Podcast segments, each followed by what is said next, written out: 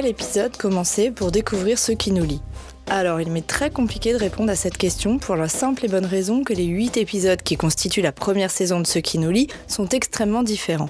Ils s'inscrivent tous dans une ligne éditoriale précise, qui cherche à faire le lien entre culture et gastronomie, mais leurs tons sont très variés puisque l'ambiance est avant tout liée à la personnalité des invités. Chaque épisode est un entretien approfondi avec une personnalité du monde de la culture ou de celui de la gastronomie, et c'est la relation qui se noue au moment de la discussion qui donnera la couleur de l'épisode, qui lui insufflera une certaine dynamique. Alors, savoir par où commencer pour tester est une question à laquelle je suis incapable de donner une réponse unique. Mais je peux essayer de vous guider selon vos goûts et vos attentes. Si c'est la haute gastronomie qui vous attire en premier lieu, je vous conseillerais de commencer le podcast par l'épisode 1, tout simplement. Il s'agit d'un bel entretien avec le célèbre chef étoilé Michel Troisgros, qui s'adresse à tous ceux qui sont intéressés par les coulisses et l'histoire de la maison Troisgros et de son chef. J'aime la lentille, j'aime le riz, j'aime la sardine, mais j'aime aussi le turbo. Rarement, mais je l'aime aussi. J'aime le beurre, j'aime le pain, j'aime pas le mauvais pain. Tiens, voilà, j'aime pas le mauvais pain fait dans la grande facilité.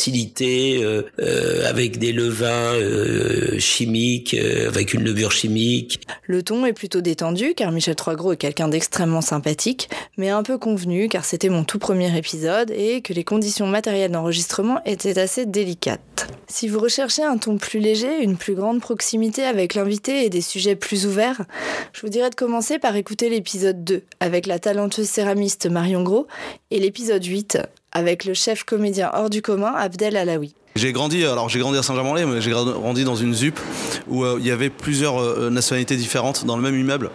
Donc on avait le Portugal, on avait la Tunisie, l'Algérie, le Sénégal, enfin tous dans le même immeuble. Et je trouve que la culture, elle s'est faite là, le métissage, il s'est fait là dans cette cuisine. On avait le mafé qui montait chez nous, on avait du bacala, enfin voilà, il y a plein de plats comme ça qu'on a pu goûter.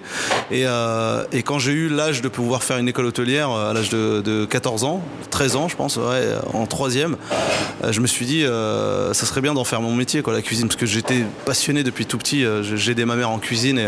Et je me suis dit, il faut le mettre Enfin voilà, faut le pratiquer, cette passion, il faut la pratiquer, donc il faut en faire son métier. Si l'engagement est votre cheval de bataille, si le bio, le développement durable, la protection des ressources et de l'environnement, les conditions de production vous soucient, il faut découvrir le podcast en écoutant l'épisode 4, consacré au passionnant Olivier Rollinger. Alors j'ai fait un rejet de tout ce qui était cartésien, rationnel. Moi j'avais fait maths sup, prépa à l'école des mines, j'avais été reçu à l'école des mines. Mais je voulais être ingénieur des arts et métiers. Donc, j'ai tout envoyé péter tout ça. Après j'ai eu une équivalence à l'école nationale supérieure de chimie. Mais tout ça, tout ce que j'avais pu apprendre, je trouvais tellement froid, stérile, insipide et surtout dénué de toute, privé de toute sensualité et de tout rapport humain. Si vous avez une approche plus réflexive de la gastronomie, que c'est la mise en perspective de l'alimentation et du culturel qui vous fait vibrer, je vous invite à commencer par l'épisode 3, dans lequel mon invité, le spécialiste du pain Jean-Philippe de Tonac, prend la parole, ou alors par les épisodes 6 et 7, qui constituent les deux parties d'un long entretien avec Benoît Peeters, un chercheur spécialiste de la bande dessinée, mais qui s'avère finalement être un brillant connaisseur de la gastronomie.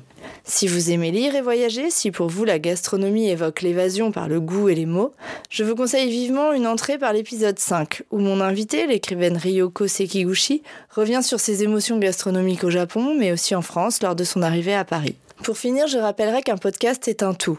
Une rencontre entre des invités et l'hôte du podcast, une ambiance sonore liée au lieu des enregistrements, des contraintes matérielles et techniques qui influent sur le résultat final, du montage et beaucoup d'enthousiasme.